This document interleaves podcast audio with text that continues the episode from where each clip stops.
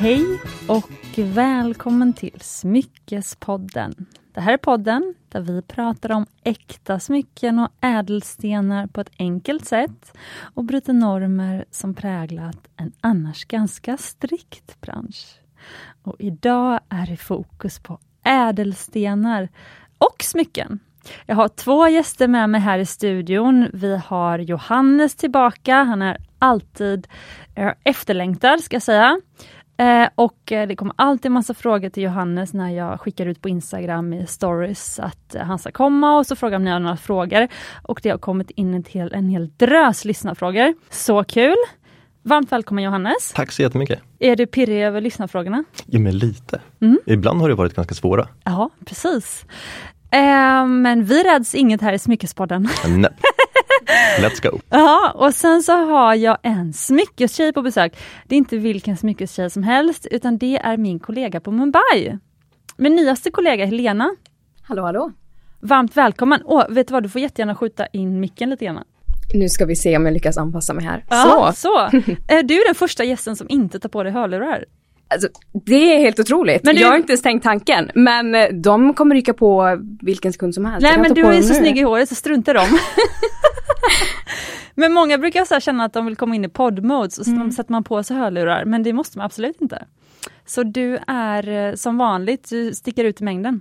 Jag eh, tänker att jag får testa idag så får vi se hur det går till nästa vända helt enkelt. Precis. Eh, men jag tänkte så här eftersom att det är Helenas första debut i podden Förhoppningsvis ska Helena komma tillbaka eh, många gånger. Eh, men då tänker jag att vi har lite fokus på Helena i introt.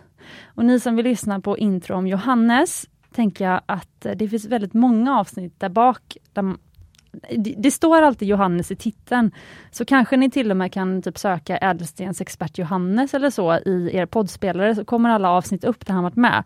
Så får han massa eh, bra intron i de avsnitten. Men idag fokuserar vi på Helena i intro tycker jag. Vad säger du om det Johannes, är det okej okay med det? Superbra! Ja. jag vill också höra.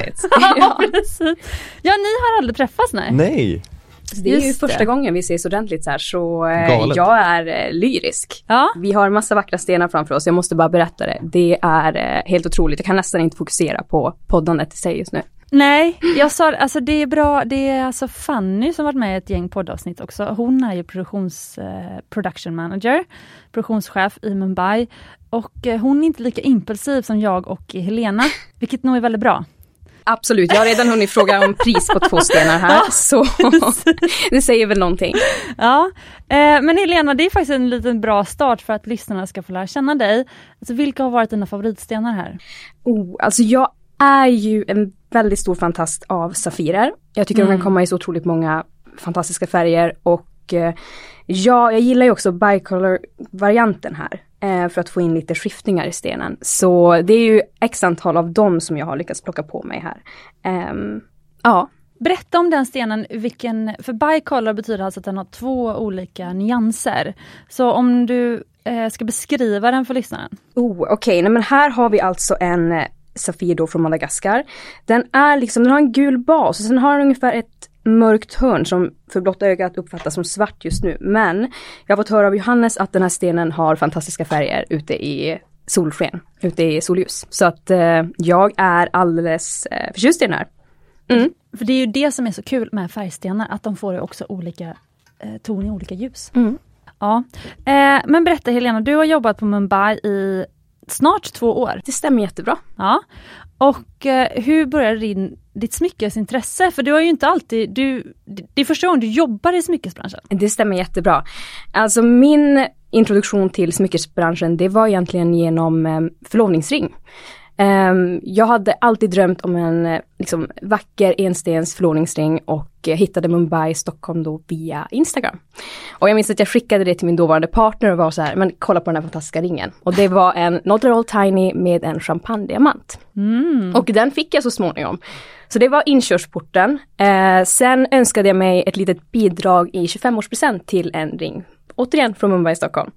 Eh, och då blev det en Triangle Diamond Ring eh, med chokladdiamanter och det var på den vägen det gick. Men det var via förlovningsringen inkörsporten kom där och eh, sen dess så kan jag ju inte sluta. Man inser ju att olika smycken kan få representera olika delar i livet på olika sätt. Um, och det blir så värdefullt och ett, någonting man kan bära med sig hela livet. Så jag, uh, ja, jag är så inkörd nu att det är helt otroligt.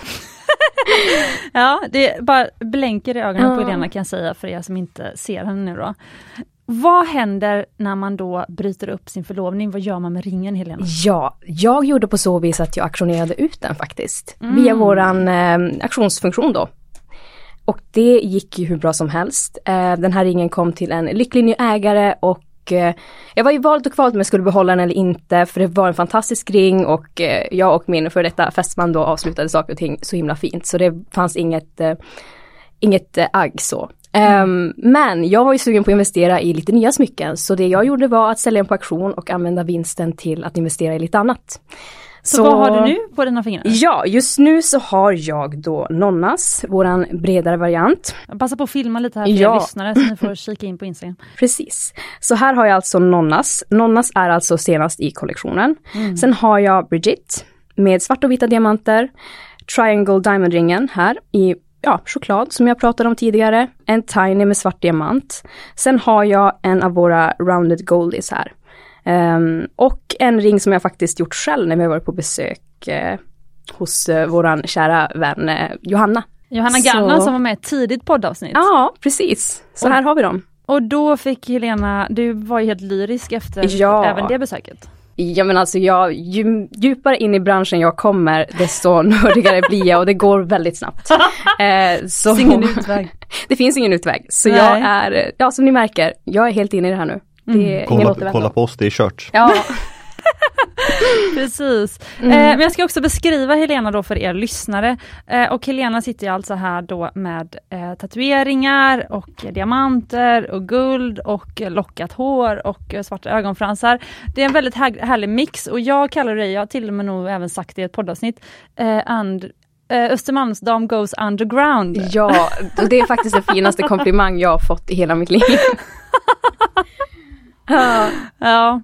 så att, eh, ja, nej men vad kul. Eh, kul intro. Eh, Johannes, eh, känner du att du har lärt känna Helena lite grann nu? Absolut, lite gud vad roligt. Det ja. kommer bara gå ut för. Ja men alltså med glädje känner jag. Ingen vet ju dock än vad du jobbar med. Nej. Vad är din roll på Mumbai? Ja den är väldigt mixad. Ja. Um, de allra flesta känner nog mig som personal jewelry shopper, för det är mm. det jag har varit allra längst. Um, så jag sköter lite mail och lite um, kundmöten. Jag är också ansvarig för våra sociala medier nu tillsammans med Cecilia. Men mm. um, så det är jätte, jätteskoj. Sen driver jag även pop-up showrooms så det är jag ansvarig för. Jätteroligt att få träffa er ute i världen tänkte jag säga. Och sen jobbar jag lite med samarbeten också så jag är lite allt i allo. Lite foto här och var, ja, väldigt mixat men eh, jätteroligt. Ja men du är ju en kreativ tjej och du mm. är också väldigt trevlig. Vi har ju en butik i Båstad som vi samarbetar med mm. som heter Style Icons och eh, första gången de träffade Helena så frågade de mig sen Hur hittar du en så trevlig tjej? Eh, så du är ju väldigt, jag tror det, alltså du är ju, du är vad man kallar älskvärd. Alltså jag tror ingen som träffar dig kan inte tycka om dig. Liksom. Alltså jag blir överöst av komplimanger, jag vet inte hur jag ska hantera det, jag blir så glad. ja, mm. så att, men du jobbar ju mycket utåt, både ja. med marknadsföring och sälj som egentligen går väldigt mycket hand i hand. Då. Ja men precis. Men du träffar ju kunder och så. Mm. Mm. Eh, man kan säga då till er lyssnare att bakgrunden till det här avsnittet det är att eh, Helena hade som önskemål faktiskt, eh, under, vi hade faktiskt utvecklingssamtal och sen mm. så sa du så här, men jag vill jättegärna lära mig mer. Eh, och, då, eh, och du hade också faktiskt ett specifikt önskemål, du ville träffa Johannes och lära dig mer om stenar och så vidare. Och då var jag så här, men gud vad kul, för att Just det, jag glömde säga det, men Helena har ju aldrig jobbat i smyckesbranschen innan. Du jobbade ju på gym, du var ju ja. platschef på gym innan ja, du började jobba. Precis. Ja. Mm. Och sen så var det så roligt för att i, eh, jag följer en kille på Instagram som är jätte så här, muskelbyggare. Och så han är så himla, äh, alltså han, han är en sån här riktigt plikttrogen liksom man. Eh, och han lägger ut så att han preppar sin matlåda på söndagskvällen. Eh, då, då är det liksom så här fem kilo lax och liksom eh, typ åtta kilo grönsaker och så bara preppar liksom 10-20 matlådor samtidigt. Mm. Eh, och, eh, och sen så här, nu har jag gått milen, han går milen varje dag eller om det är en halv mil varje dag med sin ryggsäck. Och han är bara så här härlig snubbe att följa när man vill ha lite så här, han älskar naturen också. Så när man har lite livsglädje och liksom mm. så. Han heter såklart då Strävan, Strävan fysik. Då på eh, Helenas eh, CV så ska jag ringa referenser, så ska jag ringa Kenny då som är Strävan fysik. Så det var ju otroligt roligt. Jag fick ringa liksom lite så en, en Instagram liksom idol då, när jag skulle ringa referenser på Helena. Och han sa liksom, om jag skulle starta företag, då skulle Helena vara den jag plockar med mig. Så anställ henne. Eh, Fortsätt där. ja, precis. Men då tänker jag så här, eftersom att Helena inte hade eh, någon bakgrundskunskap inom smycken, eh, säkert ni, många som är lyssnare har inte heller haft riktigt någon bakgrundskunskap inom smycken. Jag har inte heller haft det innan, innan jag började jobba på Mumbai. Eh, och eh, då är det väldigt kul om Helena får ställa frågor till Johannes live för er lyssnare. Alltså då tänkte jag, det är klart vi ska spela in det här samtalet. Eh, så att Helena har ju preppat lite frågor till mig som jag faktiskt skickade till Johannes igår, mm. så Johannes har fått se lite. Du har lite koll på läget. Men du visste inte Johannes att det var Helena som skickade frågor? Nej, det gjorde jag inte. Du, du bara, åh vilka bra lyssnarfrågor, de var ju fantastiska sa du. så ehm, ja, då kör vi. Då har vi alltså en utbildning, live utbildning om ädelstenar. Kan, kan inte bli bättre. Nej. Verkligen inte. Och så kryddar vi med riktiga lyssnarfrågor. Mm. Ska jag försöka gissa? Just det, nu vet jag antalet, vet jag vilka som är, som är Helenas. Ja, det hade varit kul att gissa annars. Ja. men jag tänker att Helena ställer sina frågor mm. och sen så lägger jag in då lyssnarfrågorna som jag smart. har här på min mobil. Smart, smart. Mm. Alltså hela min plan med att ha de här stenarna och visa är ju mm. att om jag får en för svår fråga, jag, då kan jag liksom distrahera er med att ja, ja. dra fram en sten här. Liksom. Jag är väldigt lätt distraherad så det är inget problem från min sida här i alla fall. Eh, Okej, okay, men ska vi säga att vi har avslutat introt så kör vi igång med huvuddelen? Yes, yes. Då åker vi.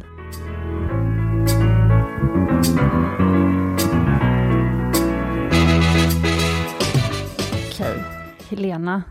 Det är dags att lära sig. Det är dags att lära sig. Mm. Jag är så redo. Jag sitter här med min anteckning. Och det bästa är att det spelas in så du kommer kunna lyssna på det hur många gånger som helst. Ja, det är fantastiskt. Mm. Varsågod. Ordet är ditt. Ja, oh, okej. Okay. Jag tänker att vi kan börja lite på Safir-hörnan här av min frågelista. Av den simpla anledningen att vi har snackat så mycket Safir redan nu, så varför inte fortsätta? Och frågan där är alltså, går det att hitta Safirer med djupare grön färg likt turmalin? Och om det nu existerar, vad är prisnivån på det? Mm. Eh, det gör det. Det är mm. faktiskt en specifik typ av berg som de växer i. Ja. Så alla Safirer som ni, som ni liksom är mm. vana vid, de blåa, rosa, gula, mm. vita, eh, de växer i en typ av, av berg. Och de gröna, så de, de grönblå, de gröna, de här, den här som du nämnde förut som var mm. så gul med lite svart hörn mm. som lyser upp i solljus och blir typ blått. Mm. De stenarna hittas i en helt annan typ av berg. Så de mm. hittas liksom ofta, right. ibland i samma land men ofta i ett helt annat land mm. än de här andra Safirerna. Mm. Eh, och det, så, så, det är skitspännande och mm. de får liksom helt andra färger. Eh, så där kan man hitta eh, djupgröna faktiskt. Gud, här hör man. Och prisnivån på dem mm. var ganska låg. Alltså det är typ som, som champagnediamanter. Mm. Att, om man går tillbaka 30 år, mm. det var inte särskilt dyrt. Mm. Men nu så har de vuxit så mycket popularitet, alla de här gröna, partycolor ja. och sådana. Så att nu, nu är de priser på de gröna har varje år stiger liksom mm. avsevärt. Eh, så nu är de relativt dyra, så en riktigt fin grön kan mm. vara kanske 65 till 75 procent av mm. priset på en fin blå. Jag fattar, det är ändå en väldigt stor procentuell ökning. Mm, och det har gått ifrån kanske 25% 30 mm. till att bli 70% på ganska få år. Mm. Wow. Jag har en fråga. Varför vill du ha en Safir som är lik en turmalin? Då kan du ju lika gärna ha en turmalin exakt. Helena. Där snackar vi lite hårdhet då. Ja. Um, det här är faktiskt en fråga som jag burit med mig från ett av mina kundmöten. För jag hade en kund som var på jakt efter men alltså hon ville gärna ha en Safir för hårdhetens skull men var väldigt förtjust i turmalin-nyansen. Mm. Um, vi slutade faktiskt upp i en helt annan ring där. Men eh, just den här tjejen hade den frågan och jag insåg att jag har faktiskt inte riktigt koll på prisnivån där för jag har inte sett någon riktigt sådär supergrön Safir. Och det var en ja. jättebra tanke för att det finns typ inte. Nej. Inte så gröna. Man hittar Eh, ska vi ruta ja. fram någon sten ja. från bordet här? Okay. Alltså här har vi en ask där man ser liksom hela, för er lyssnare, där man mm. ser liksom hela färgskalan från de här gula, gröna, mm. grönblå som kommer från de här mm. specifika gruvorna där man hittar just de här färgerna. Mm, mm. Eh, och som du kan se, alltså här är en typ blågrön med typ ena sidan är mer grön. Här är en ganska liksom tydligt grön. Men de blir ju inte det här kraftigt gröna. Nej. Och även här när vi har massa så små runda blågröna, ja, också liksom hela färgskalan från de här gruvorna. Mm, Så de får inte den här mättat gröna, får det får, de det får de faktiskt inte. De är mer så här lite elegant metalliskt blågröna. Precis. Jag älskar ju den här nyansen, jag tycker det är hur vackert som helst. Men, eh, men ja. För, eh, ja precis, för att om jag nu filmar först de gröna turmalinerna här, det blir inte riktigt samma sak med safirerna. De har mer, de är inte lika mättade. Exakt, exakt. Och det, det går inte riktigt att säga, säga varför, just de här gröna tonerna. Det är liksom ämnena som ger de färgerna. Det blir inte helt enkelt så starkt grönt. Så turmalin har sin roll. Sen kan man liksom hitta så gröna som möjligt. Och de här safirerna skiftar också väldigt mycket olika ljus. Så de här blågröna och gröna safirerna. En safir som ser helt grön ut här för oss i studion. Den kommer att se i typ morgondagsljus, kommer den se blåare ut. Och i ännu varmare ljus, typ i en så här, ja, gul, gul lampa liksom, eller eldsken, så kommer den se lite gulgrönare ut. Och de här skiftningarna har inte turmalin lika mycket heller. Så, så, så, safir, så Safir är mer komplicerad i färgen än vad turmalin är. Mer skiftningar, mer olika toner. Turmalin är liksom den regnbågens ädelsten där man verkligen kan få liksom straight up i vissa specifika färger. Så vad skulle du då säga till kunden Helena undrar jag? Ja, det jag skulle säga nu är väl att det är möjligt att ordna en, en djupgrön sten. Eh, förutsatt att man lyckas med hela sourcingprocessen. Ehm, men att den är i exakt nyans med just en turmalin kanske kan bli svårt att matcha exakt. Det är väl min tolkning. Ehm, men att det ändå går att få en djupare grön. Bara det att man får vara beredd att betala lite mer för det helt enkelt. Exakt. Mm. Och jag gillar det du sa Johannes, att turmalinen har sin roll. Alltså det är ändå roligt då att så här, alla de här ädelstenarna som vi väljer bland, det finns en anledning att vi till exempel har turmaliner då, för de, de går inte att hitta, om man, vill ha, om man gillar turmalingrön, då blir det turmalin som man ska ha. Och gillar man safirblå är det safirblå. Exakt. Jag håller med. Sen tycker jag att när det kommer till turmaliner just och, och hårdheten och Alltså där brukar jag också rekommendera att är man otroligt kär i nyansen, kör på en turmalin. Och är det så att du behöver byta ut den i framtiden, då får man kanske göra det då. Så man kanske får ställa in sig på att det kanske behöver bli ett byte av stenen någon gång. Ehm, men det behöver inte vara ett hinder, så att säga. Precis. Jag tänkte faktiskt, för jag har ju på mig, jag älskar min gröna turmalinring och den har jag på mig nu. Jag såg att den har blivit lite repig, vilket inte är så konstigt för den är i en utsatt fattning och alltså stenen, det är inte så mycket guld runt stenen och jag älskar den och använder den hela tiden. Eh, men jag tänkte, kan jag pu- polishera, heter det ju inte, det heter ju polera upp den. Vill du titta på den? Mm, absolut. Hur, hur länge har du haft den här? Nej men länge, Ja. alltså flera år. Ja. Eh, men kan jag polera upp den utan att ta ut den ur ringen? Nej. Nej, är det inte. det, det, det, Åh, det, ja, det är tråkigt. Utan man, det är ett ganska stort projekt. Så att, alltså, du har helt rätt det här med att man, man, kan, man kan ta ut stenen, man kan polera om, man kan ersätta en sten. Det är bara att det, tar, det kräver lite jobb och kanske visst riskmoment att stenen ska tas ut utan att skadas och sådär. Men, men, det, men det är liksom sånt funkar. Men, men i ditt fall här, den här skulle behöva tas ut. Eh, om en sten sitter liksom så att toppen sticker ut. Alltså det är inte några klor. Det är inte några klor, eller klorna liksom är längre ner. Så att liksom bordsfacetten sticker upp liksom någon, någon millimeter eller mer över klorna. Då går det att polera exakt, men bara bordsfacetten. Så fort man vill komma, liksom ta en lite kant lite längre ner än bordsfacetten högst upp. Då, då går det inte, då måste man ta ut den. Vill du titta på den? Eller vad säger du själv om det? Alltså jag tycker, den här var, tycker du har varit ganska duktig. Alltså jag tycker du le- lead by example här och är ganska duktig med dina, med dina smycken. För den här ser, jag har sett mycket värre som är liksom bara använt kanske något år om man kanske gör lite trädgårdsarbete med den och sådär. Men du verkar ha varit ganska duktig ändå. Jo men jag är ganska duktig men jag är sjukt klumpig ändå. så jag är bra så här, kvalitetssäkrare för Mumbai-smycken brukar jag säga. Ja men det är fantastiskt, någon måste vara det också. Alltså med lite tvätt, jag hade inte kanske sett att den hade varit särskilt sliten. Nej, det ser, men nu förstår jag ändå, för när man verkligen älskar ett smycke, jag förstår ju de kunderna som sitter och synar sin ring. Och sen tyvärr blir då vissa helt förskräckta när det har kommit en liten flisa i en safirkant eller något sånt där. Och så, och så blir jag så här, ja men om du har tio smycken, det är klart att någon sten kommer flisas. No, alltså du kommer ju ha, oturen kommer ju komma ikapp dig någon gång liksom statistiskt sett med någon av dina smycken så att du kommer flisas eller få en repa av någon anledning som du inte riktigt vet varför och så. Eh, men jag förstår ju, vissa blir då helt förskräckta och, och liksom tycker att så här, åh gud vad hemskt min sten har liksom fått. Jag är mer så här, mm, ska kolla med Johannes om det går men kom aldrig riskera att ta ut den. Herregud, nej nej. Och det är ingen som ser det förutom jag. Nej, Nej. det stämmer. Och det finns ju också en charm i att få använda sina smycken och att de får lite slitningar. Ja men De får ju verkligen. vara med i vardagen och det är ju hela grejen med dem. Precis. Din nästa fråga Helena. Ja, vi kör igång här. Jag hann ta ner min lilla lista, jag blev så engagerad här. ja, det här är en fråga som jag är jätteexalterad på att höra ditt svar på. För jag har ju själv min, ja, mina tankar. Men, så, tips på en prisvärd ädelsten för förlovning utöver diamant. Alltså det är ju Safir. För att all, där, där får man en hållbarhet Ja. som, som är ganska robust. Eh, om man tänker på, alltså, det här spinner vidare på förra frågan. Och om vi tänker en, det är lätt hänt att man tror att okej färgstenar eller ädelstenar generellt och så kollar man på liksom moshårdhetsskala och man ser att okej det här är ganska det är någonting ganska hårt. Man kan liksom inte ens repa det med en, med en stålkniv utan det är liksom ganska Men det här moshårdhetsskala som, saf- som diamant då ligger högst på, extremt hård. Safir ligger näst högst, också väldigt hård. Och sen kommer de här turmalin och granat lite, liksom, lite senare men ändå så att de klassas som hårda ädelstenar. Ehm, när man kollar på den här listan så är det så lätt att tro att materialen är typ oövervinnerliga.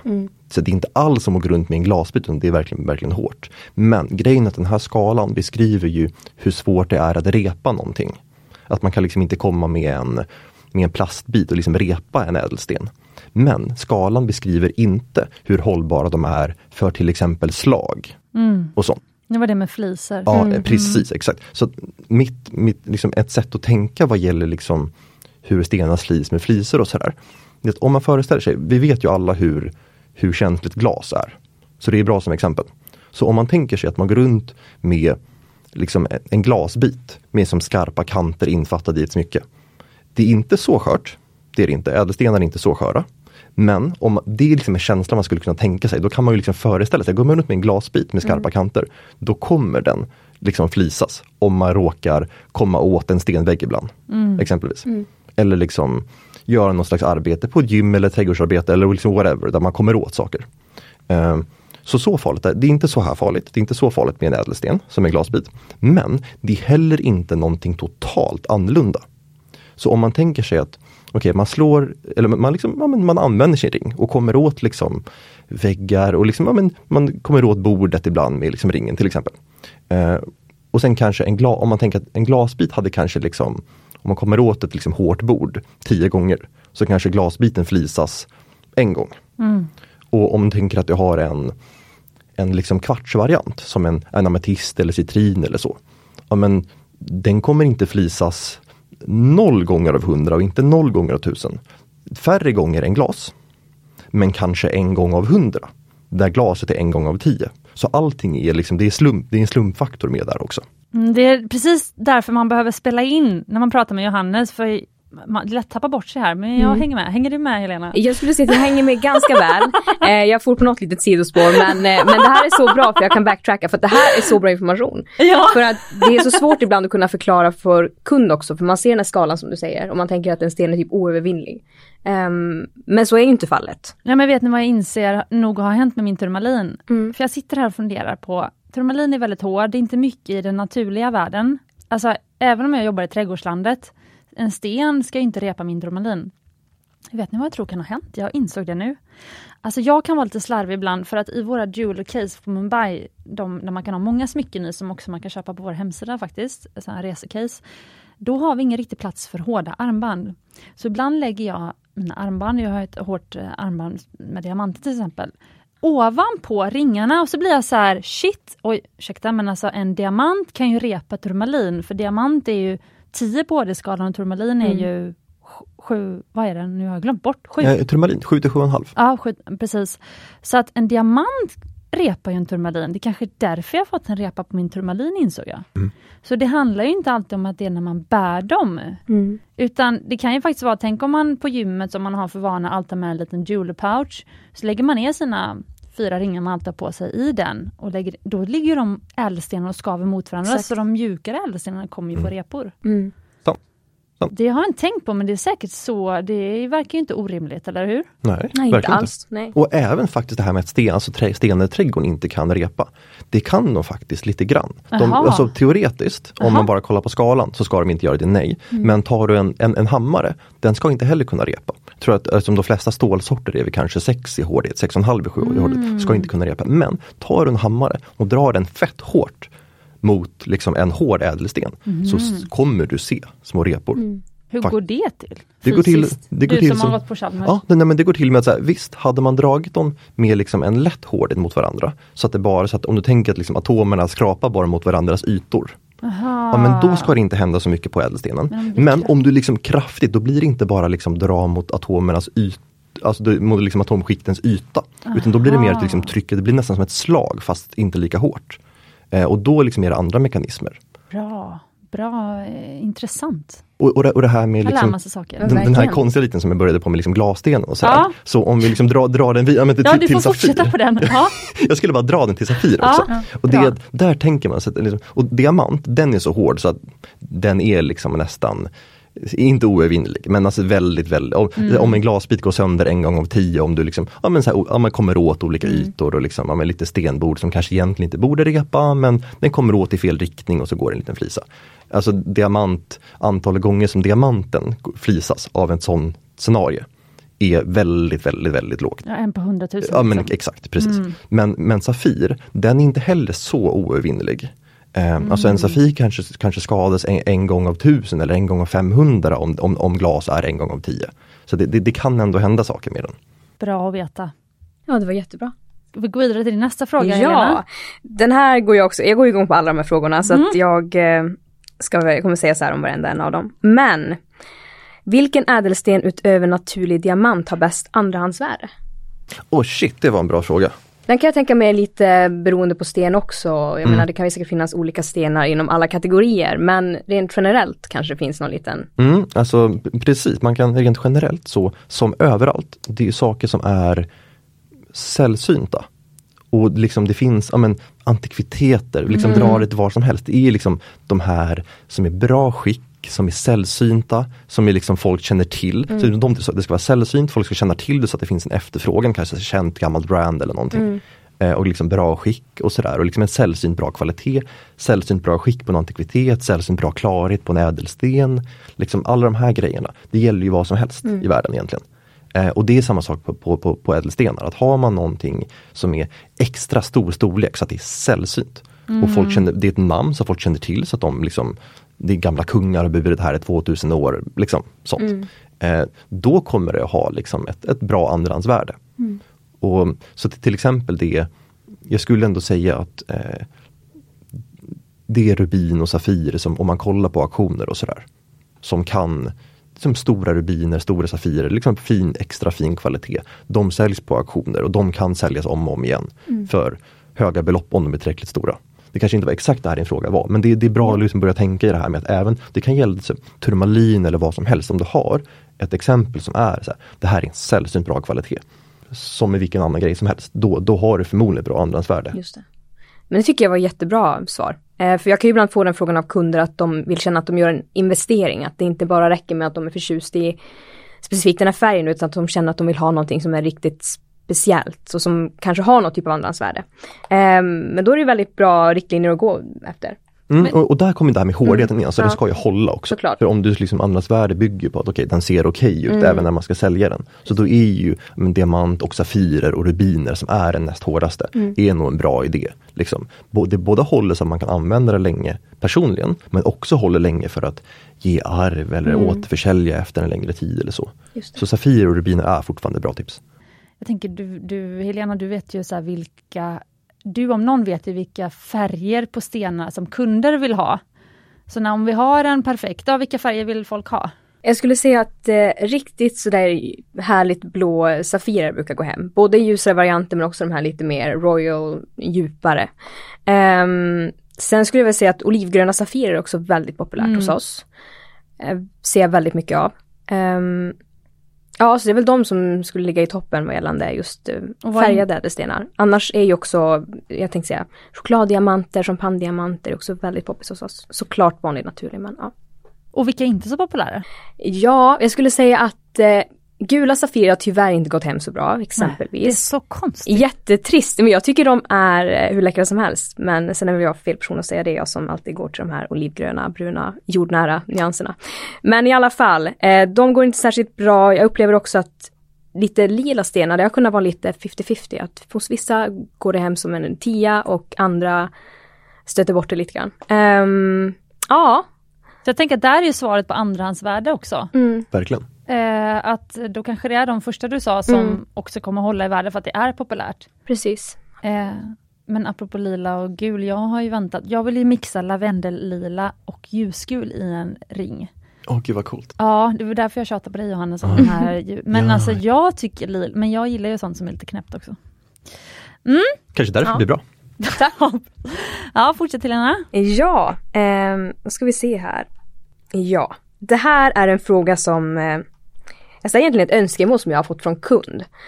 Jag ska försöka samla den här på ett bra sätt. Jo, jag har fått önskemål som personal jewelry shopper att byta ut diamanten i en solitär till en topas eller en liknande klar sten.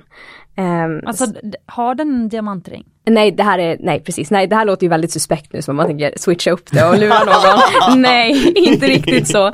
Utan egentligen principen är att eh, folk får byta ut till en annan sten för att hålla prisnivån nere. Alltså Ah, ja. då snackar vi en nytillverkad sten och inte någonting som existerar sedan tidigare. Nytillverkad ring? Ja, Ja. nytillverkad ring. Ehm, ja, så det är väl egentligen, eh, min fråga var väl att ser du något problem med det? Alltså att eh, köra på typ en topas, bortsett från hårdheten, för hårdheten är ju uppenbar, jag menar diamanter är ju väldigt svåra att slå.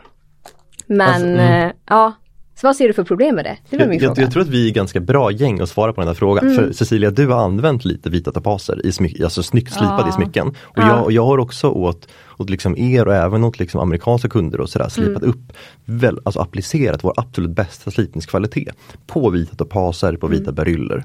Eh, så jag har liksom sett från olika håll hur, hur, de liksom, men hur det blir. Mm. Um, men du har ju ännu mer first hand experience Cecilia av, av att liksom faktiskt använda dem och sälja smycken med dem. Och jag, min, jag kan ju börja hinta att alltså, de, de är ju väldigt snygga när de är tvättade.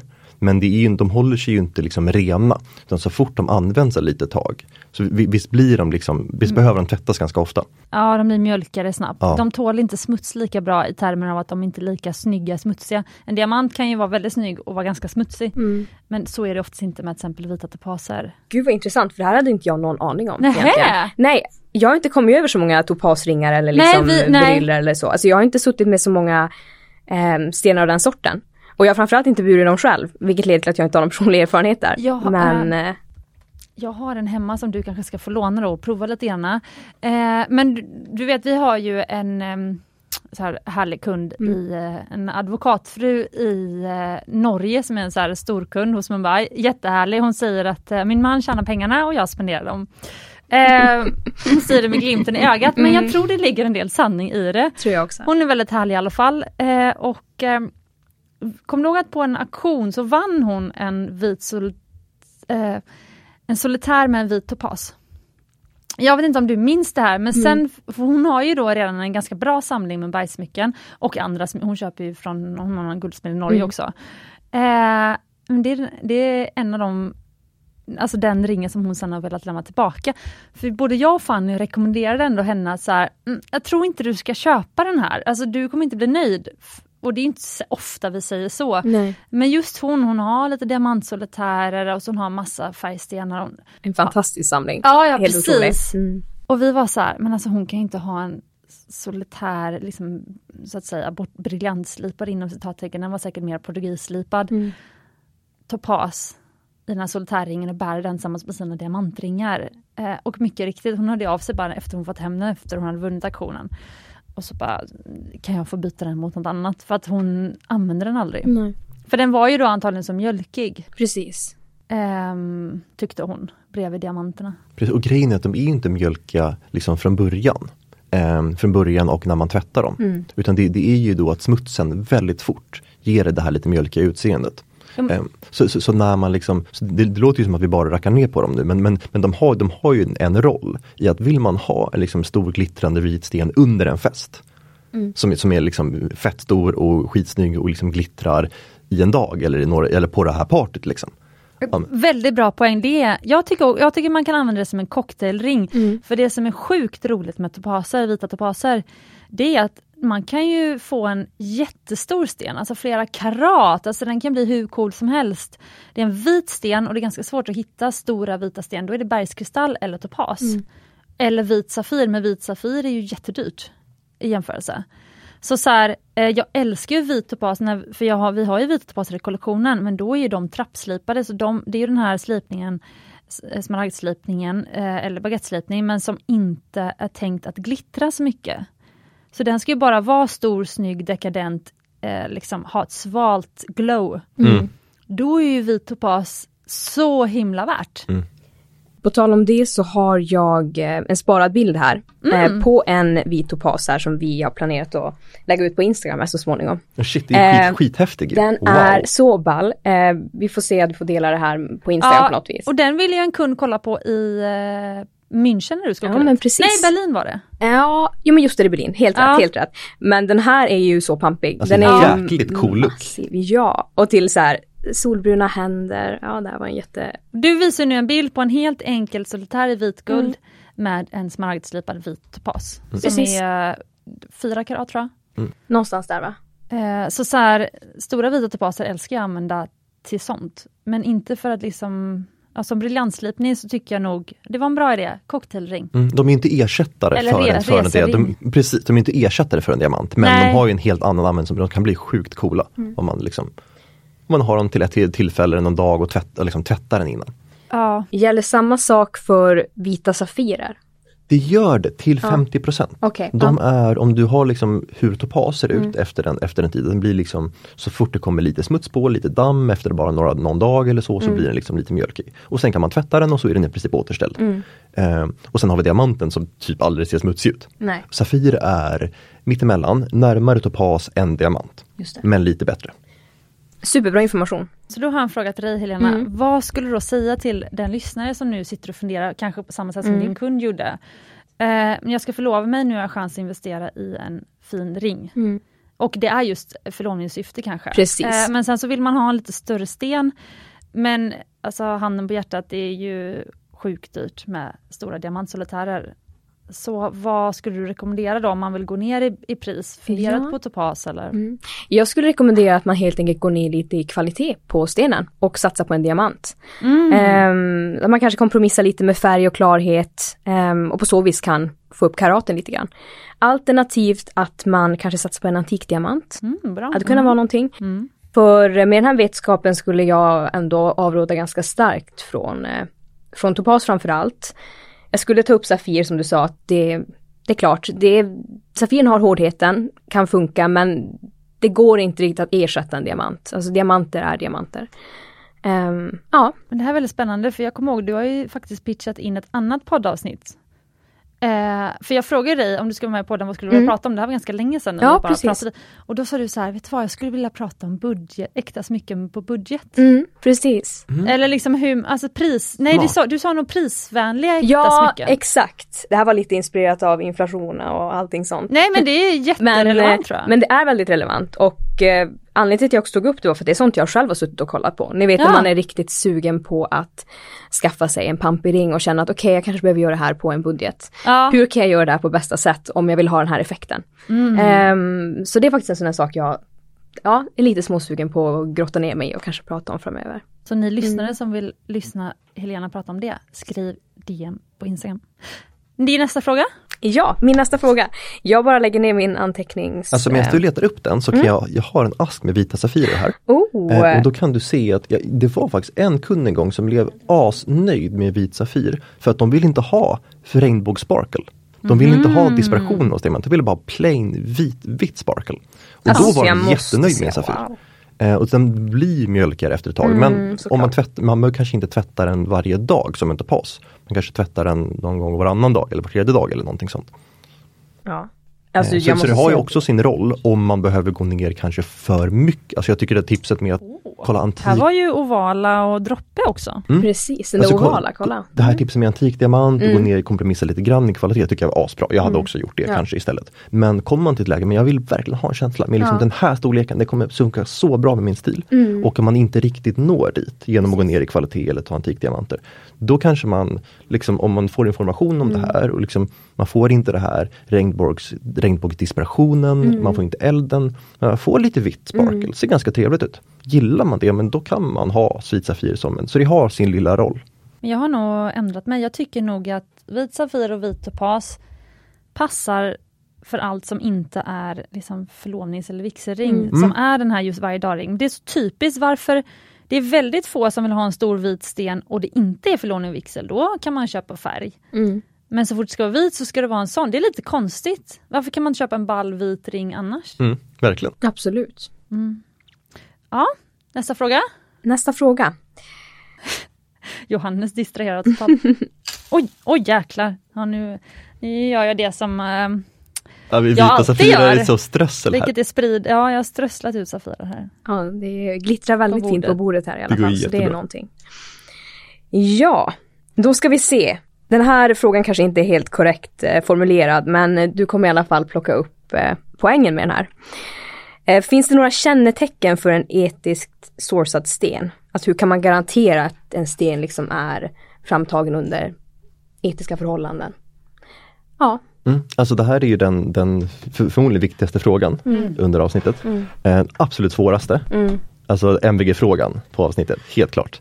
Eh, jag som, som, som ingenjör i grunden så är jag lite så här väldigt svårdefinierbara begrepp. Alltså jag, jag förstår ju Ena halvan tycker, om, tycker Mm. av mig tycker att det är, det är den viktigaste frågan, verkligen den viktigaste att svara på. Eh, andra halvan av mig tycker att hur definierar vi liksom etik i det här Mm, fallet och liksom mm. vi, vi måste ha en, en, en bas för vad det är egentligen som vi, som vi liksom undrar över. Eh, så låt mig svara på den genom att börja med att gå tillbaka eh, så att vi liksom pratar samma språk Mm. eh, till, en, till en kund. Så det som, det som man tänker när man ställer den här frågan ofta som, som, som kund och kanske som du tänkte, du, kanske, du har säkert hört den från, liksom, Mm. från kunder. Eh, det är ofta att man, vad är det man har i bakhuvudet egentligen? Man har, man har liksom kanske sett, så vad är det man ser på TV, vad är det man hör om? Jo, man, man har liksom sett hur diamantgruvor ser ut. Alltså med storföretag, The Mm. Bears, liksom stora diamantgruvor.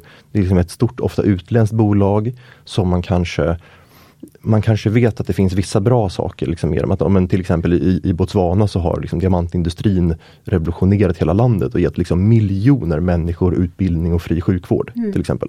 Eh, men att man kanske också tänker att det finns baksidor med, så här kommer ett utländskt företag och liksom tjäna pengar och någon gång till och med kanske på, på något sätt exploatera kanske miljön eller så på ett sånt sätt som man inte, som man inte tycker om. Mm. Så den sidan liksom har vi, den halvan är så här, det här det som man själv tänker i bakhuvudet är ett exploaterande storföretag. Och andra sidan, andra halvan som är på andra planhalvan, det kanske man tänker in liksom att man har en bild i bakhuvudet av typ Blood Diamond-filmen från 2004. Tror att det är de allra flesta som har Ja, du tror att fler, fler har den Mm, bilden. Exakt. Och ett sätt, och det, grejen, och det här, det viktiga här är att det är ganska, det är lätt hänt att man svarar på frågan så att folk stärker Blood Diamond-bilden. För att skalan som det här sker på, eh, small scale artisanal mining, som färgstenar då bryts. Diamanter bryts till 80% plus med storskalig brytning. Eh, och bara 10-20% småskalig brytning som kallas small scale artisanal mining eller ASM. Eh, medan färgstenar är precis tvärtom. Så färgstenar bryts till 80-90% med småskalig brytning. Med alltså grupper som har små grupper som har handverktyg. Och bara 10-20% att det finns några, några få storföretag. Ehm, så när man säger det och och liksom går in på att visa bilder från small scale mining, då förstärks bilden i huvudet av kanske det folk har hört tidigare, vilket är liksom Blood Diamond-filmen. Typ. Och i och med att det är en så opak bransch, som anledningen till att vi har den här podden, är att det är en ganska svårgenomtränglig bransch. Eh, och man hör, liksom, det finns inga dokumentärer på SVT om hur small scale artisanal mining av färgstenar egentligen ser ut. Och vad de egentliga inblandade personerna känner om det. Det finns ingen sån information för det är för många liksom, leverantörssteg. Det finns inget, journalisterna kommer liksom inte in dit. Och då tror man av det typ automatiskt att men, då måste det vara någonting dåligt. Men det behöver egentligen inte vara. Eh, Så istället för att förstärka de här, någon av de här två bilderna, så om jag bara drar lite snabbt vad, hur jag faktiskt upplever det hela när jag är på plats och vad small scale artisanal mining för färgstenar egentligen liksom innebär. Och anledningen till att vi pratar så olika språk, konsumenter och de som faktiskt håller på med den här brytningen. Jag skulle liksom börja förklaringen och säga att tänk lantbruk. Då, då kommer vi liksom bort, då, då, då, då resetar vi liksom tankesättet. Tänk lantbruk. Eh, när man hittar stenar småskaligt så är det ofta att man att en, att en liten grupp från en by har en liten gruva eller fyndort i närheten av byn. Eh, väldigt ofta, enligt GIA gjorde någon studie i, i Sri Lanka och någon, någon annan ställe, i Tanzania också, där de såg att majoriteten var lantbrukare som jobbar med lantbruket under regnsäsongen när det går liksom, ja men man har mer att göra i lantbruket. Mm. Och under torrsäsongen, när det inte var lika mycket att göra, då liksom går grupper ut och, hit, och har en kanske en flod i närheten, eh, några grupper i närheten där de har hittat färgstenar. Så det är, en, det är ofta en sidosyssla för ganska många. Och här, det viktiga kommer här, att hur många, hur stor del av det man hittar i de här små fyndorterna. En liten flod nära byn, en liten, liksom några små hål kanske i ett, exempelvis eh, en av de största akvamaringruvorna i, i, västra, i sydvästra Nigeria började som att de hittade akvamariner i när de skördade kassava. Och den där byn är fortfarande, det här var 30 år sedan, de var superstolta över sin lilla fyndighet av akvamariner. Ehm, och för dem, det är så få färgstenar när man hittar dem i gruvorna som blir ädelstenar, som har tillräckligt hög kvalitet för att bli det vi tänker som ädelstenar. Så för dem, alltså vi pratar kanske 1 procent, en halv procent eller en procent eller två procent, kanske tre, av det de hittar som blir ädelstenar. Och man ser inte vilka av dem som blir det, för de kanske har olika det är inte bara att de är otvättade, utan det är kanske att de har olika sprickor på ytan, olika liksom ytskick som gör att man ser inte riktigt in i dem, vilka som är kristallklara. Och det gör att vid gruvorna så är det liksom inte ädelstenar. Det känns, man handlar inte med ädelstenar på det sättet vi tänker på ädelstenar. Vi tänker ju och Blood Diamond, här hittar de en jättestor värdefull diamant. Nu kommer en krigsherre och typ tar den här. Det, och det förutsättet är liksom, det här en värdefull sten. Men det är inte så det går till. Vid gruvorna så är varan inte den här ädelstenen och den här ädelstenen. Utan det är som en malm. Alltså det, det säljs per kilo.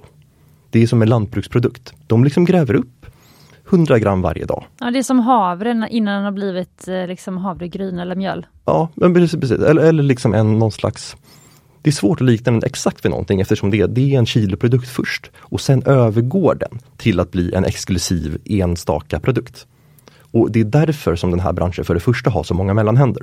För att det är helt olika produkter när det hittas mot när det kommer till vår marknad. Så när det hittas, då är det typ en malm. Alltså det är, någon så här, det är som att sälja en lantbruksprodukt, det är som att sälja en, en, malm. Det är liksom ett kilo här, ett halvkilo där och vi vet inte vilka i det här halvkilot som blir liksom det vi tänker på som ädelstenar förrän det har gått ett par steg i leverantörskedjan. För då är det experter som sorterar det här partiet på olika sätt. Så det här, om vi liksom tänker, och då, om vi tänker på det, då liksom fallerar många av de här förutfattade meningarna som vi har om ädelstensbrytning. Det här med att okay, man kan liksom ha kontroller över en gruva och så är det jättevärdefulla ädelstenar som hittas. Alltså det här kilot de hittar, som är till 99% i princip skräp. Eh, det gör att kilopriset blir inte jättehögt. Det kanske är några tusen lappar eller ibland ganska många tusen lappar. Ibland liksom hundratusen kronor men, men det är ändå liksom ett Ofta så är det ganska låg kilopris för det här som hittas för att det mesta är skräp. Det kanske bara är någon procent som blir ädelstenar och då liksom sprids det värdet ut över hela partiet. Så det blir som en, en dyrare lantbruksprodukt som säljs per kilo för de här som bryter det.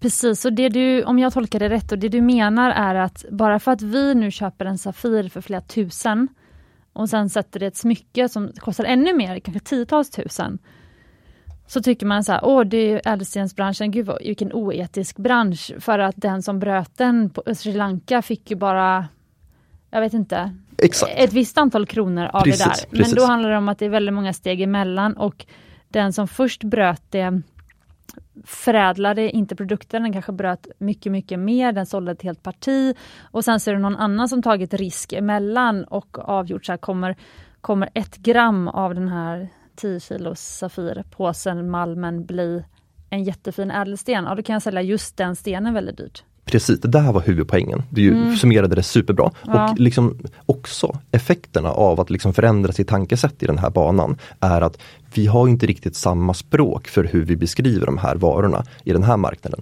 Och vi tänker ju, vi applicerar ju vårt språk med ädelstenar och den här värdefulla stenen plus den här värdefulla stenen. Vi applicerar ju vårt tankesätt på det som om de tänker likadant vid gruvorna. Liksom att, och här är en stor värdefull sten och det är mycket korruption och allt som blir mycket lättare när det är liksom man hittar en liten sten ibland som är supervärdefull. Men det är inte så, det är liksom ett regelbundet flöde, det är en vanlig verksamhet. Och det är antagligen, de har ju inte heller, kanske den som hittar stenar har ju inte kanske verktygen för att ens, eller kunskapen, erfarenheten, någonting för att ens särskilja ut den lilla, lilla ädelstenen som ska bli en jätte, jättefin, Nej. exklusiv, Precis. ren, klar ädelsten. Så det är därför man behöver mellanhänder som då har den specialitet, som har, som har den den kompetensen. Men kan man likna det vid vin då till exempel? För jag tänker att, eller champagne, om man tänker att champagne är varumärkesskyddat och alla druvor ska komma från det här stället som heter champagne. Det finns ju väldigt olika priser på champagne beroende på vilka mellanhänder som sedan har tagit hand om de här druvorna. Och hur länge det har liksom, eh, lagrats, eller nu vet inte jag hur champagnetillverkning går till. Men all champagne kostar inte lika mycket bara för att det är samma druva. Nej. Absolut. Det, och, men det här var mer än, det här var kanske, det här var inte svar på din fråga Helena. Nej, eh, det här, men, en det här var en grund bara. Ja, bara för att vi ska liksom resetta lite vårt tankesätt. Ja. Eh, så nu när vi har den här grunden med att okej, okay, det här är en verksamhet som sker av små team av bybor som använder handverktyg när de inte gör lantbruk. Det stämmer inte överens till 100% på 100% av verksamheter. Men det är, en, det, det, är ett average som beskriver ganska stor del av, av småskalig gruvbrytning av färgstenar. Mm. Eh, när vi nu har det här tankesättet så kan vi börja tänka efter lite noggrannare. Vad i det här, hur kan det här bli inte etiskt. När jag är runt, jag känner att det här är, alltså det här gynnar, det här, det här, det här gynnar lokalsamhällena väldigt ofta. Alltså frågeställningen är egentligen inte befogad. Den frågeställning, frågeställningen är ställd utifrån vårt perspektiv lite grann. Och film, populärkultur som vi och har sett. Ja exakt, men, men när man tänker på den, okej okay, det här är en faktisk verksamhet i att det är lite som om en Sverige på 1700-talet, 1600-talet hade massa små, järn, massa små järngruvehål liksom, lite överallt i berglag, Bergslagen. Det, det gav ju liksom småskalig brytning, det kanske inte var världens mest strukturerade storföretag som liksom drev sånt, men, men det gav ändå liksom ett värde till, till folk som bodde där. Men gud vad hemskt, för bara att, då att ställa den frågan, eller liksom att utgå från att nästan alla ädelstenar är oetiska, det är ju nästan som att utgå från att alla som råkar äga lite mark eller skog i Sverige är jätterika. Ja, men, eh, Vilket exakt. inte stämmer. Mm. Så, så det är mycket närmare den typen av liksom, ja, verksamhet. Eller typ att förutsätta att alla som bor inom ett visst område är eh, antingen kriminella eller snorrika eller kommer från olika... Alltså det finns ju... Alltså det, det är så mycket i samhället som bygger på förutfattade meningar som vi själva har liksom eh, sett utifrån typ media. Mm. Och det är ju... Som inte stämmer. Exakt, men vissa, vissa antaganden som liksom, vissa antaganden som gör att vi tolkar in saker som som utmanande och, och, och, och liksom i vissa fall oetiska i, vid källorna i, i sydvästra Asien och Afrika där mycket av färgstenarna bryts. Eh, vissa antaganden är ju korrekta, alltså korruptionsnivåerna i länderna är mycket, mycket högre. Och Men då det... lägger vi ihop i vår hjärna, då lägger man ihop, okej, okay, det här är område med en hög korruptionsnivå. Och sen tänker man in ett scenario där en person i någon by hittar en sten värd, värd 100 000 kronor. Ja, men då är det klart att vår hjärna sätter ihop att okay, den här stenen, det här kommer inte gå liksom rätt till. Den här, det kommer någon komma någon chef någonstans och ta den här stenen. Men liksom. då kan vi inte köpa banan heller för det kommer från Ecuador och Costa Rica. Ja, nej, men, men, men man tänker ju att, att man, färgstenar är liksom, eller ädelstenar är mer mer, mer liksom känsliga för den här korruptionen om det är en liten sten i ett jättehögt värde. Men, men det är inte det, utan det är mer som bananer. är det det jag ska likna med? Jag ska bara, ja, ädelstenar och bananer. Ah. Nej, men, precis, Nej, men det, det, det, det är en bra, det. Mm, så det är, det är liksom skogsbruk, det är, mm. det, det är som bananer, det, det, är inte exakt, det finns andra utmaningar, klart, det finns större utmaningar på vissa fronter. Alltså andra typer av miljöutmaningar och så vidare. Eh, men det är, det är närmare den bilden. Alltså det, det, är viktigt att ha en sån koppling så att man förstår hur verksamheten ser ut på plats där. Att det, det här, det är inte en, det, det är inte någon liksom Eh, en chef eller liksom någon, någon, någon korrumperad higher-up någonstans som liksom har ett, ett, team som, som slavjobbar åt dem. Utan det här är, det är väldigt lokalbaserat. Det är i princip nästan alla fall så är det, eh, så är det, så är det bybor i närliggande byar som är ute och gräver antingen hela tiden eller på halvtid om de är lantbrukare också. Vilket är den majoriteten. Och de eh, det finns en, en jättebra, det finns inte jätte, jättemycket forskning kring det hela. Men det finns några bra rapporter. Det finns en Eh, Tanzania är ett land som jobbar jättehårt för att försöka eh, strukturera sin brytning och sin bransch. Eh, så de har myndigheter som, som, som försöker liksom förstå det här och jobba tillsammans med den småskaliga brytningen för att göra det hela bättre. Mm. Och, och, de hade en konfer nationell konferens 2017. Som, som de, då gav de liksom konsultbyråer i förhand uppdrag att skriva en liksom lång rapport och intervjua alla olika grupper. Både byborna som bryter, mm. olika branschorganisationer, andra personer som bor i de regionerna där stenar hittas, myndigheter och alla. Och de skrev ihop en typ 200 sidors rapport av det här. Som är, som är jättebra. Som jag, som jag haft som grund när jag skrivit en del artiklar i, i branschmagasinet om det här. Mm. Eh, och där kom de fram till att de skriver liksom helt ärligt om alla olika utmaningar som finns. Det är liksom ofta ganska låg, liksom också, ofta ganska hårt arbete. Men någonting de aldrig nämner i rapporten.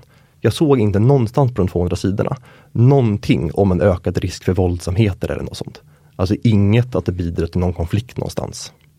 Såg jag, det, det var liksom, den fanns inte på kartan.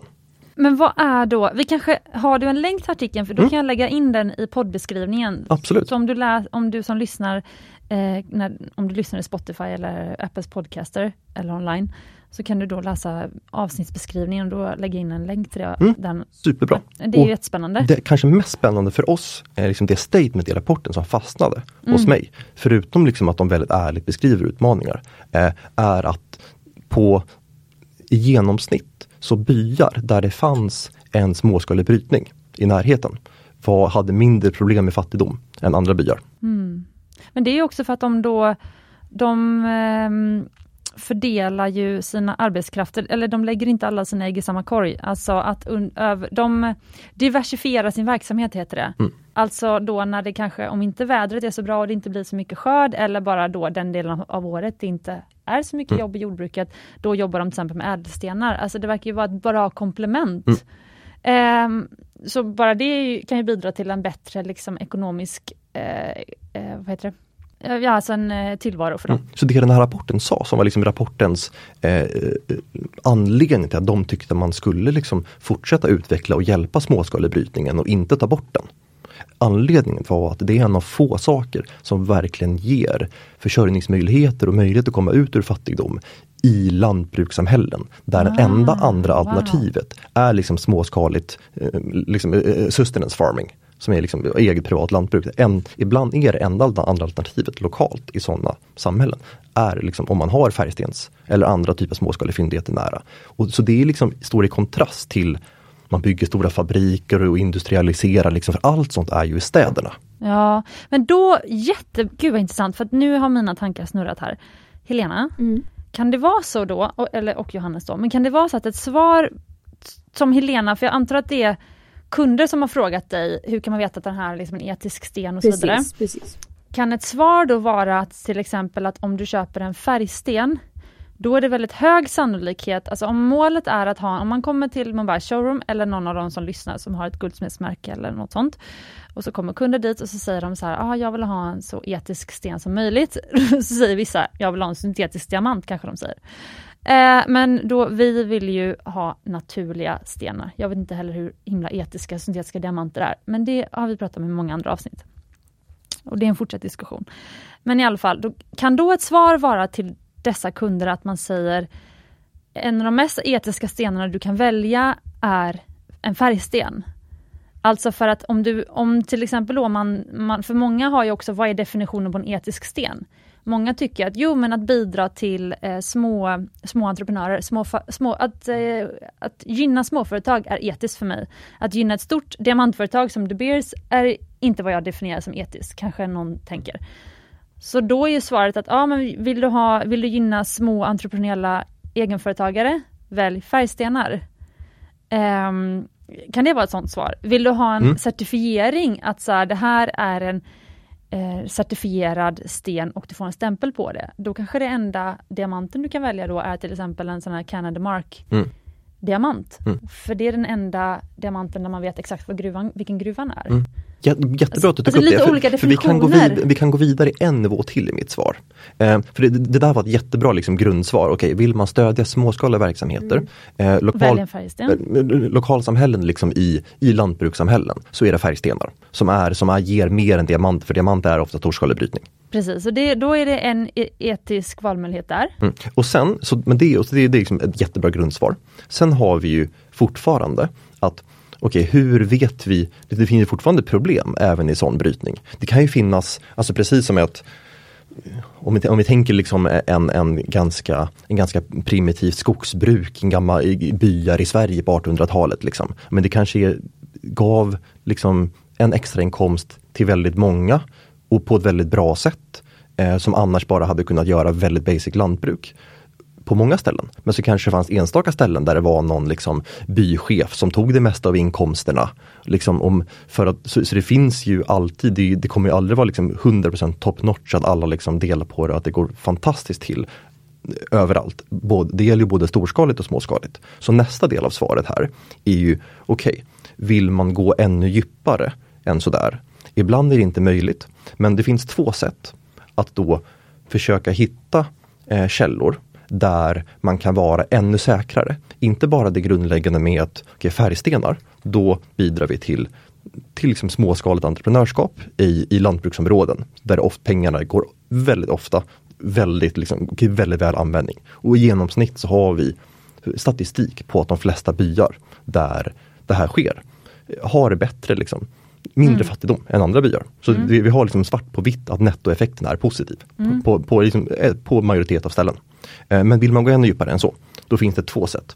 Antingen så hittar man platser där den så kallade formaliseringen har gått långt. Det här behöver vi ha ett separat avsnitt om någon gång. Ja, jag känner. Eh, Men, Mm. för- Men vi kan köra lite till på det här. Mm. Mm. Det finns två sätt. Första Ja. sättet är att hitta platser, eh, regioner, där formaliseringsgraden är väldigt hög. Formalisering innebär att en, myndigheterna har lyckats formalisera, det vill säga strukturera den här small scale mining. Alltså infrastrukturen. Infrastruktur men också alltså allting, hela samarbetet mellan myndigheter och gruvor.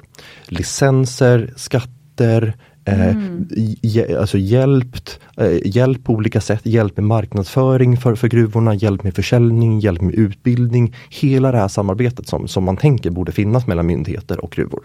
Eh, det liksom sammanfattas i ordet formalisering. Och vart är, hur ska man som konsument veta vart det formaliserats? Mm, det, det, kan man, det är jättesvårt att veta, för det finns ingen information om det här någonstans. Eh, Du får bara bet, du får väldigt bra svar här Helena. Alltså, det, det är så komplicerat men det behöver ju vara komplicerat, jag förstår det. tyvärr är det Eh. riktiga Men, men jag tänkte, där finns det också personer som faktiskt tar på sig det själv och göra research på typ regioner. Jag har haft någon kund vid något tillfälle som varit så här, eh, jag har redan haft koll på var de hade velat ha en sten ifrån. Ehm, så det har hänt. Så att jag tänker just där att ehm, är det en hjärtefråga, om man är väldigt engagerad i det, finns det ju faktiskt en liten chans. Och alltså fördelen är att ni research. behöver inte göra så himla stor del av jobbet. För Nej. det ansvaret är egentligen mitt. Mm. Så jag, jag ska göra det här jobbet åt er. Ja, Eh. just det, precis. Så, så för det är jag som har koll på det här. Ni, jag kan inte förvänta mig att en smyckedesigner har, har lokalkunskap på det här sättet. Och egentligen inte heller, för det är lite sjukt att en konsument ska behöva själv grotta ner sig. Mm. Såklart om det är ens intresse, Ja, som de kunderna du haft då Mm, Helena. Men mm.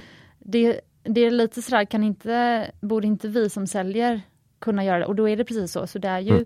Ju hög, vi ska ställa frågor, kunden ska ställa frågor till oss, vi ska ställa frågor till Johannes, Johannes ska ställa Mm. frågor. Exakt, så chansen blir större att en slutkonsument, jag säger inte att det här alltid är på det här viset, men chanserna är bättre att konsumenterna får en sten de faktiskt, om de visste allt, hade tyckt det här är, är etiskt. Om de köper från, från en smyckedesigner som har liksom gått via, via en bra leverantörskedja. Precis. Eh, För då har leverantören haft koll på ledet innan. Medan köper man en sten var som helst på nätet eller på någon marknad i Thailand eller, eller vad som helst. Då finns det ju större risk att den inte har gått genom en leverantörskedja som har en, en strukturerad koll på, ked, på, på leden innan. Ett exempel på det här eh, på att jag ska ha eh, och det är mitt ansvar att ha den största delen av kollen, är att vi, vi producerar en hel del morganiter. Och jag, jag spenderade tre veckor i Nigeria på olika ställen, nära flera morganitfyndigheter. Eh, och, och fick, känslan jag fick var att eh, det här är på det här sättet som jag beskrev med att mm. det här gynnar lokalbefolkningen. Det, det är byar som är stolta över sina fyndigheter och faktiskt, faktiskt liksom vinner på det hela. Och det kändes bra.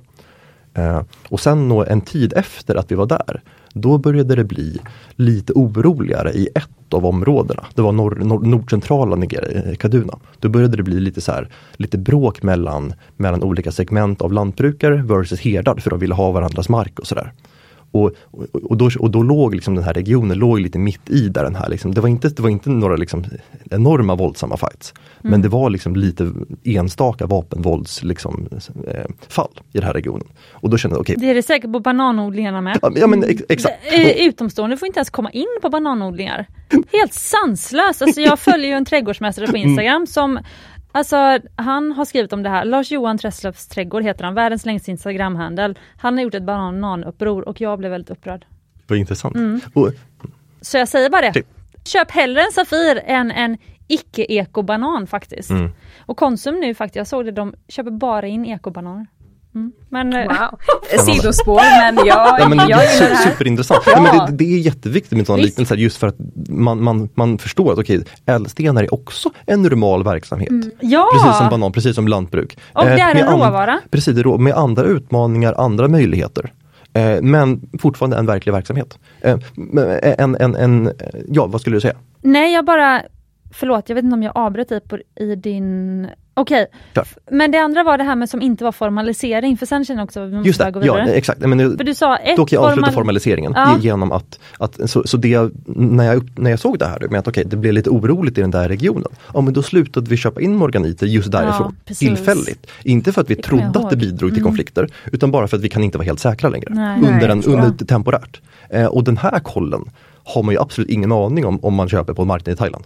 Men ni kanske inte känner till att ni har den kollen. Men det finns, ni har ju leverantörer bakom er som, som har bättre koll.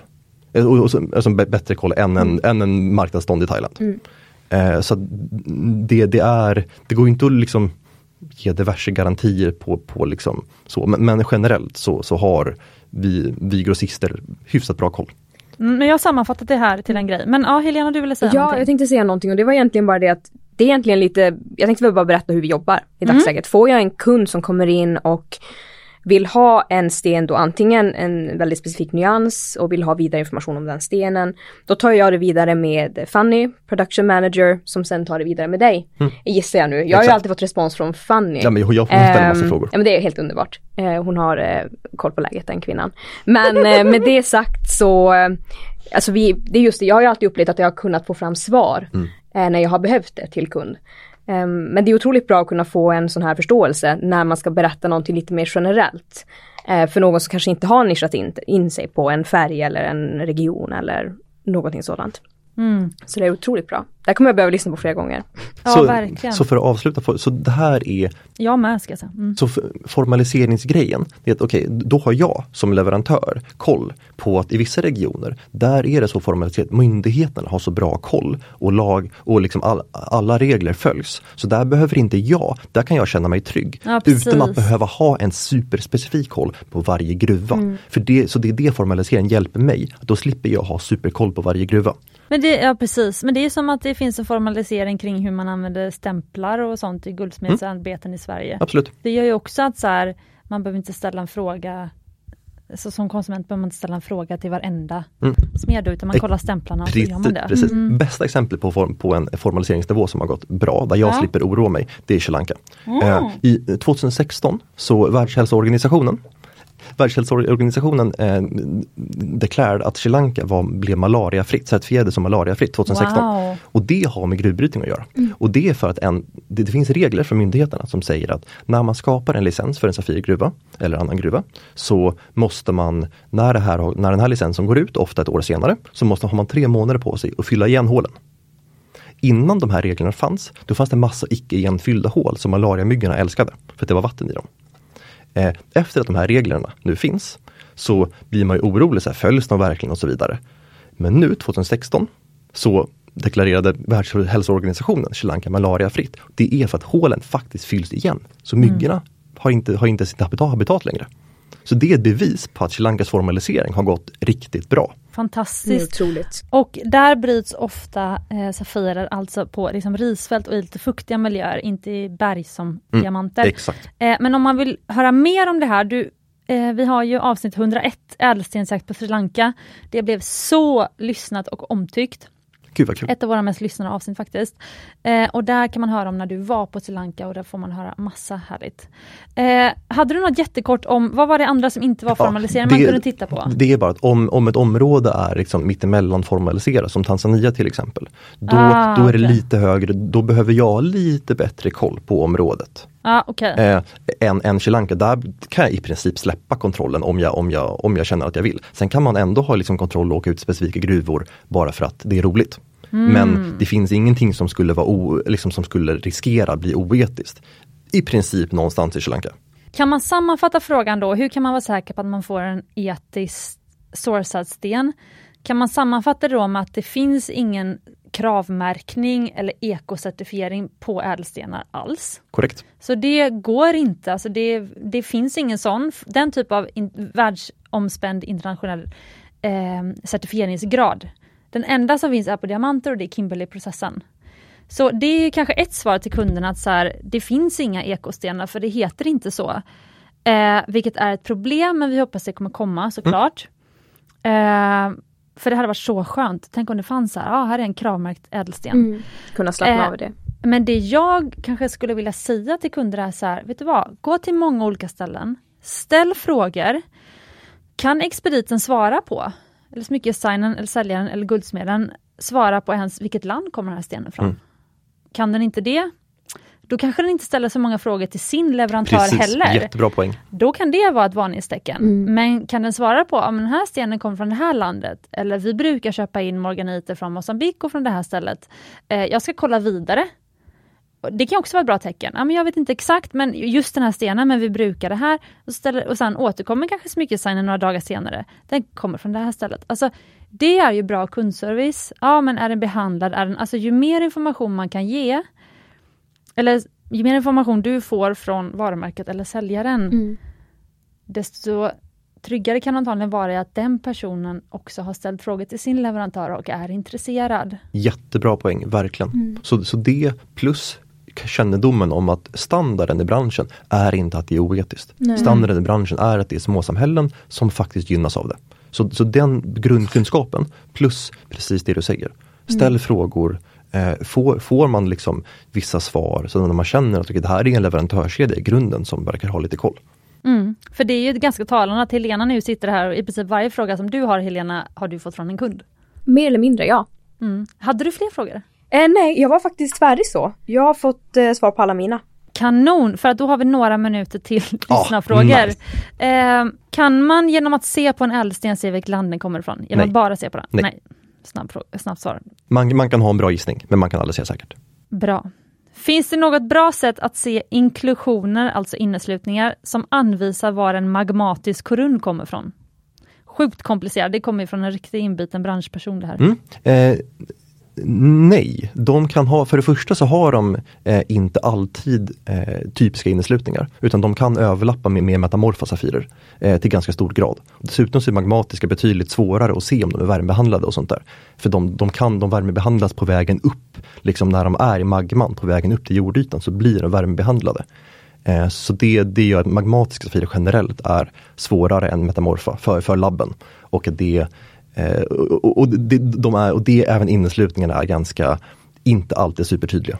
Ja, så definitionen på magmatisk korund är, korund är alltså det material som Safir och Rubin är gjorda av? Kommer ni ihåg i början att jag sa att det finns två olika sorters Safirer? Att liksom de här gröna Safirerna mm. hittades på en helt annan ställe. Ah. Det var jättekul att den här frågan kom för det här är exakt det. Så, så de här grön, gul, oh. particolor Safirerna, det är magmatiska ja. Safirer eller basaltsafirer. Wow! Kul! Återkoppling ja. till din fråga där Helena. Ja, jätteroligt. Men då måste jag bara fråga, är alla då particolored, alltså de som har flera toner i samma sten, alla de safirerna magmatiska?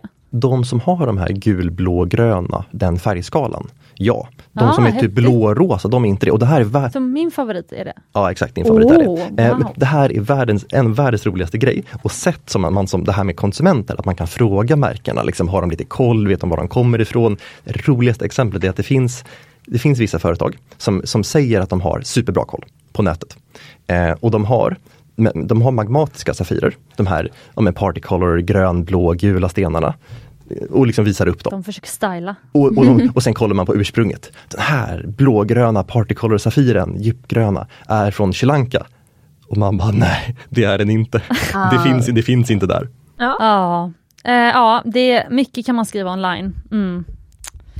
Jättekul info. Berätta om svarta diamanter, de som man tror är rester från en supernova-explosion. Är det så? Oj. Eh, det, alltså, jag tror att de, de syftar eh, till, till några eh, väldigt porösa svarta diamanter. Eh, som, som har något annat, eh, någonting annat Ja, liknande ja. namn. Eh, Ja. Så det, de, de, man hittar ibland liksom, de naturliga svarta diamanterna. De flesta svarta diamanter som finns i branschen är, behandlade för att bli svarta. Ja, det Men det kul. finns enstaka svarta diamanter eh, naturligt. Och de tror man i vissa fall kommer från meteoriter. Eh, Jaha. och de är, de är ofta ganska porösa och därför används de inte som smycken, som smyckestenar. Okej. Eh, men jag tror att det är det där och om de, så det man bör söka på, eh, Carbonado tror jag de heter. Eh, Carbonado. Så om man, Mhm. om man googlar Carbonado Origin, då tror jag att jag, jag hade behövt googla för att säga svaret. Men om man googlar på det, då bör man nog kunna hitta forskningsrapporter om det. Intressant. Spännande. Eh, här har vi en lite spännande fråga. När du letar efter nya medarbetare till ditt team, vad är det du letar efter då? Jag? Mm. Fantastisk fråga, det har jag faktiskt inte behövt göra. Jag har två underbara partners eh, och vi än så länge så är vi fullt nöjda. Eh, ja, men ni har ju en rolig blandning av folk. Mm. Kan du inte berätta lite? Ja, alltså, om, alltså, eh, dels, dels så har vi vi tre som är i Sverige här, men sen också, alltså, sen har vi dessutom folk som känns som kollegor. Alltså slipericheferna i Sri Lanka och sådär, som jag snackar med varje dag och ringer. Det, Mm. det blir som ett liksom, stort nätverk. Ja men de eh, som ni tre i Sverige, Ja, men ni då- har, ju, har ju tre olika. Mm, exakt. en av dem är ett par, kan, du måste ju berätta om Ja, ja, ja, konstellationen. ja men absolut, så, så, så, det är helt enkelt Ädelstensgruppen pratar vi om nu, Ja, ditt företag. Så jag lärde ju känna två fantastiska personer som utbildade sig. Så det här kanske är svar på frågan faktiskt. Mm. Så det jag letade efter då, när, när vi liksom sökte efter, men kanske skulle bli några stycken och liksom kunna göra någonting mer ordentligt. När du och dina löss skulle bli fler. Jaha, exakt. ja, men då, Du sa när vi skulle ja, Man kunde inte stå emot. ja, bra. ja, men då, det, är en, det är en ovana som man har. Liksom, nu nu Det blir det är jättetrevligt. Mm. Eh, men, och, mm. och då letade jag ju faktiskt eh, i den enda utbildningen som finns i Sverige på ädelstenar. Och det är Lannavaara i, i, i Norrland. Så där finns en, en skola som har varit Där kopplad du till... är ifrån Helena? Ja men Jaha. nästan, jag är från eh, Pajala ursprungligen. Jaha, det, ligger ganska nära va? Ja men alltså det ligger ju väldigt högt upp. Mm. Eh, nu kan jag säga att helt ärligt geografiskt, jag är eh, katastrof på den Det är fronten. Så jag kan inte riktigt Mm. lokalisera det vet, det, själv. det är norr om Kiruna i alla fall. Ja, nej men eh, ja det Och- är och väldigt de, högt upp. Mm, och där hade ett samarbete med Luleå universitet. Och hade, och även kopplat till, eh, till gemologutbildningen i London. Så de hade liksom distansutbildning via, Wow. till, till gemologutbildningen i London som heter FGA. Där man kunde liksom ta deras kurser och sådär. Och även kopplat till Luleå universitet med kemikurserna och liknande. Så där hittade jag två, två fantastiska personer som jag ville samarbeta med. Och, då, och nu så en av dem fokuserade på slipning och en andra fokuserade på finans. Och jag fokuserade då på handeln. Så vi, vi är ett bra team. En dream team här. Ja, perfekt. Wow. Eh, och de två är ju ihop. Mm, exakt, och det, blev, och det blev de redan där uppe. Ja, Det är skitkul. så det är du och ett äkta par. Exakt. Är det Som är underbart? Ädelstensgruppen, fantastiskt. Okej, men vi kör en sista fråga här. Ehm, så kan jag spara några till nästa avsnitt. Ehm, jag vill höra mer om Montana Safirer. Mm. De, det är väldigt speciellt för att de här, de här blågröna safirerna som är liksom magmatiska safirer har, är ofta ganska mörka i färgen. Bästa exemplet är Australien. Safirerna där, det, Australien har ju jättemycket safirer men de är så mörka så att de är svåra att använda. Även om värmebehandlar dem för att bli lite ljusare så är de ändå nästan alltid för mörka. Och så är det ganska ofta med de här magmatiska blå, blågröna och gröna safirerna. att De är ganska ofta för mörka. Eh, så Montana är en jättekul fyndort. För där har man den här färgskalan med blågröna liksom, färger. Men ljusa toner. Det är jättespeciellt och ganska sällsynt. Så det, och jag tror att det var det som gav upphov till hela TIL-trenden faktiskt. Wow. Ja, jag blir nästan sugen på att googla men jag Ja. hinner inte det nu tyvärr. Eh, så att jag kommer googla när jag lyssnar på det här avsnittet, precis som du som lyssnar kommer säkert också googla Montana Sofira nu. Eh, Helena, Mm. jag tänkte bara, nu måste vi sluta, men jag tänkte bara en liten, liten rolig grej. Nu fick du inte så mycket airtime.